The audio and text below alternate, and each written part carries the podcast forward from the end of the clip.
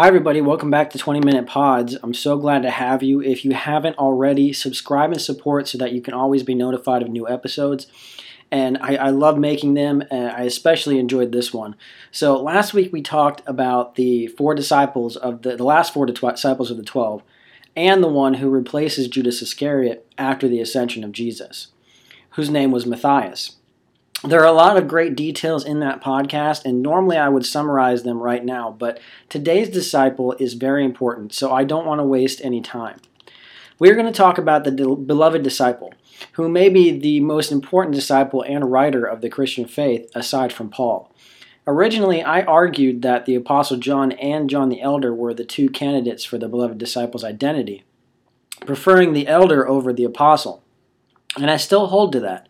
However, after reading Dean Furlong's dissertation on the identity of John the Evangelist, I have become convinced the apostle died off early and could not have written the Gospel, the three letters of John, or Revelation, meaning that the elder was responsible for all of them. Furlong goes through all the early sources that speak to John's identity and finds that they often used the term apostle to denote many followers of Christ and did not restrain it to the twelve, which led to confusion in the accounts between John the Apostle and another John known as the Elder. Most of the early accounts speak of the actual apostle as if he had been executed early, but show the elder to have remained alive in Ephesus. There is more to his analysis, so I encourage you all to go read it, but that is a primary piece of evidence that has convinced me of the unlikelihood that the apostle, the apostle was responsible for any of the letters. However, there is internal evidence as well to suggest that the apostle is not the beloved disciple. First, the gospel is uh, a detailed gospel and specifically highlights seven of the twelve apostles. The beloved disciple is nowhere among the seven highlighted, yet John the apostle is, which is odd if they were one and the same person. Since there is specific naming going on, there should at least be a tagline or something similar to Thomas, the one called the twin, that would aid in giving an early uh, a clearer identity. But John does not have such a tagline. So the beloved disciple remains anonymous, and when he go when he does appear, he is simply referred to as the disciple who Jesus loved. While John, son of Zebedee, is consistently referenced by name and often alongside his brother James. Second, the beloved disciple's character does not align with what we know of John the Apostle in the Synoptic Gospels.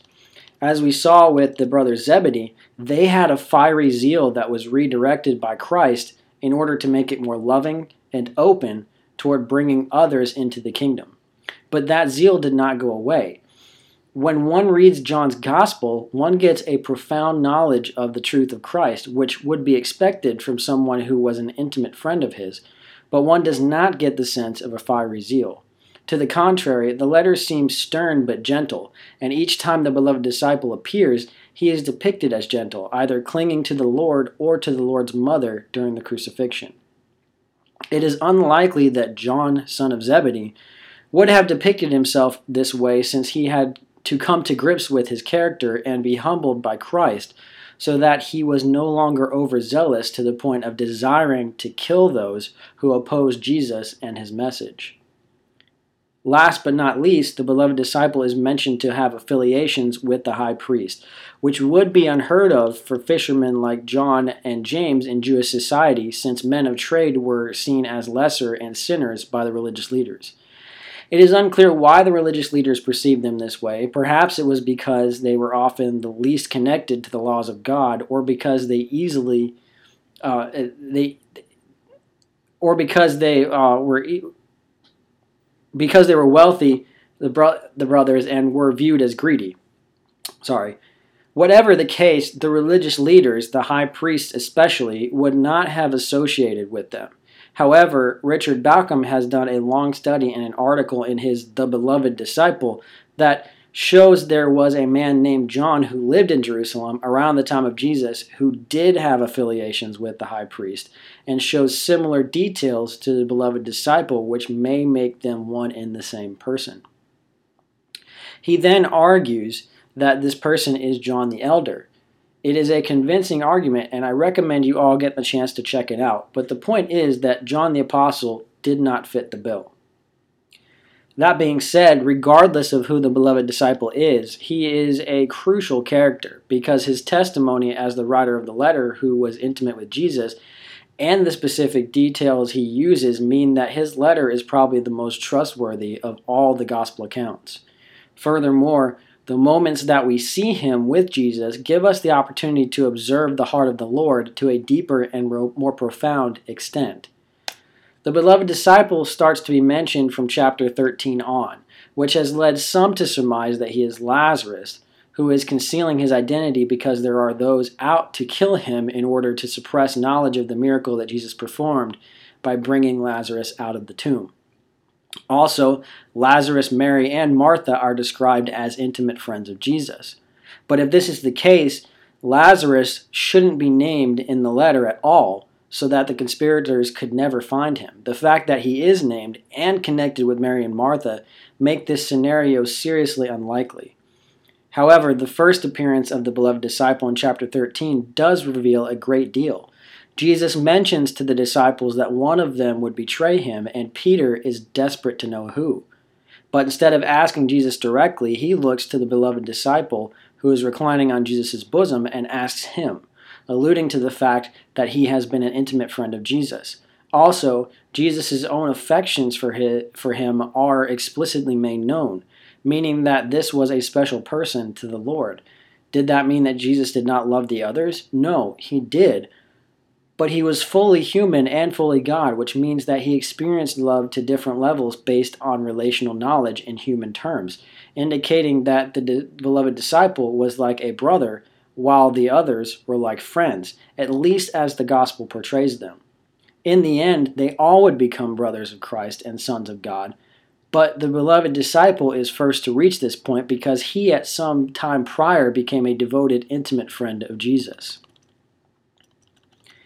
Unlike the other disciples, the beloved disciple is the only one to approach the cross instead of running away out of fear it is possible that he used his affiliation with the high priest to get him close, which made death less of a possibility for him. But the point is, he did not run.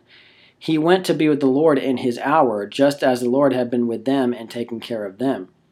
Most are familiar with the exchange in chapter 19.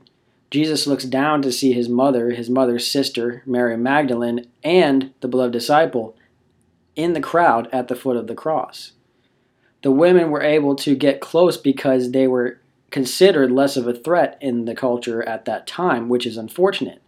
Jesus was actually one of the only ones during his day that went out of his way to lift women up as strong figures of faith and action, but most others did not share his sentiment. In fact, a woman without a husband or a son was practically nothing in the culture, which is why Jesus entrusted his mother into the care of the beloved disciple.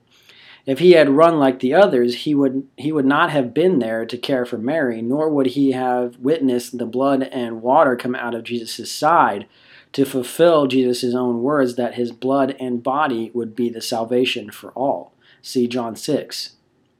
Symbolically, all three, body, blood, and water, represented reliance on Christ as God's Son, resembling spirit, and baptism, which is the water. See John 3.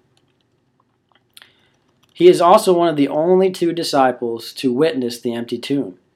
Mary finds the stone rolled away and comes to Peter and the beloved disciple terrified because she fears that someone stole the body. When Peter and the beloved disciple go to check the tomb, Peter is the first to go in and see the cloth coverings lying on the ground. But he does not show any sign of understanding. Yet when the beloved disciple follows him through, he sees everything and believes. After this, and after Jesus appears to them all in the upper room to give them the Holy Spirit, in chapter 21, Peter decides to go fishing recreationally and is accompanied by Thomas, the brother brothers Zebedee, Nathanael, and two other disciples, which include the beloved disciple. They were having no luck until Jesus appeared on the shore and told them to cast the net on the other side at which point they had so many fish in the nets that they could not haul them in. Not, none of them recognize Jesus until the fish are in the nets, and the first one to make the connection is the beloved disciple, who tells Peter, It is the Lord. He was so close to Jesus that all it took were small signs for him to recognize him and the present eh, to recognize the presence of his Savior. That we all should be so tuned. That would be amazing. The beloved disciple then was the gentle witness. He was placed in a position and relationship with Jesus where he could observe and report on the most important aspects of Jesus for us. The brunt of scholarship wants to argue that he was being too theological because of the depth of his witness of his writing, but I am more convinced that his letter is so deep because he was struggling to process everything he had been allowed to witness as the intimate friend of Christ. He wanted to do Jesus justice so that others could experience him in the same way that he had been able to, with the same depth and refinement of theological belief and insight, and with the same level of brotherhood. Since Jesus conquered death, there was no reason why others could not engage in the same life changing experience. The beloved disciple is the only disciple to die of natural causes, insofar as we know. There is an exchange between Jesus and Peter at the end of John 21 where Jesus essentially prophesies that he would live a long time but telling Peter that it is none of his concern whether or not the beloved disciple remains until the Lord's return because Peter is to be following Jesus and no one else. This suggests that Peter may have been a tad jealous of the relationship between Jesus and the beloved disciple. But Jesus sets him straight by acknowledging that every disciple uh, every disciple's faith and following is his own, and Jesus is to be the focus of all. Assuming the beloved disciple is responsible for the gospel, the three letters of John, and Revelation, it could be argued that the closest he came to persecuted death was exile to the island of Patmos, where he received the vision of the Lord detailing the end times to come, making him the most prolific and longest lasting of all those to follow the physical Christ on earth. Thank you all for tuning in again. This was by far my favorite episode to record. Next week, we will talk about what this study of the disciples means for us, so please come back. Also, again, subscribe to the podcast, like the 10 Minute Church Facebook page, and follow the blog at 10minuteseminary.blog so that I can continue to bring you content for a long time to come. I love you all. Grace and peace.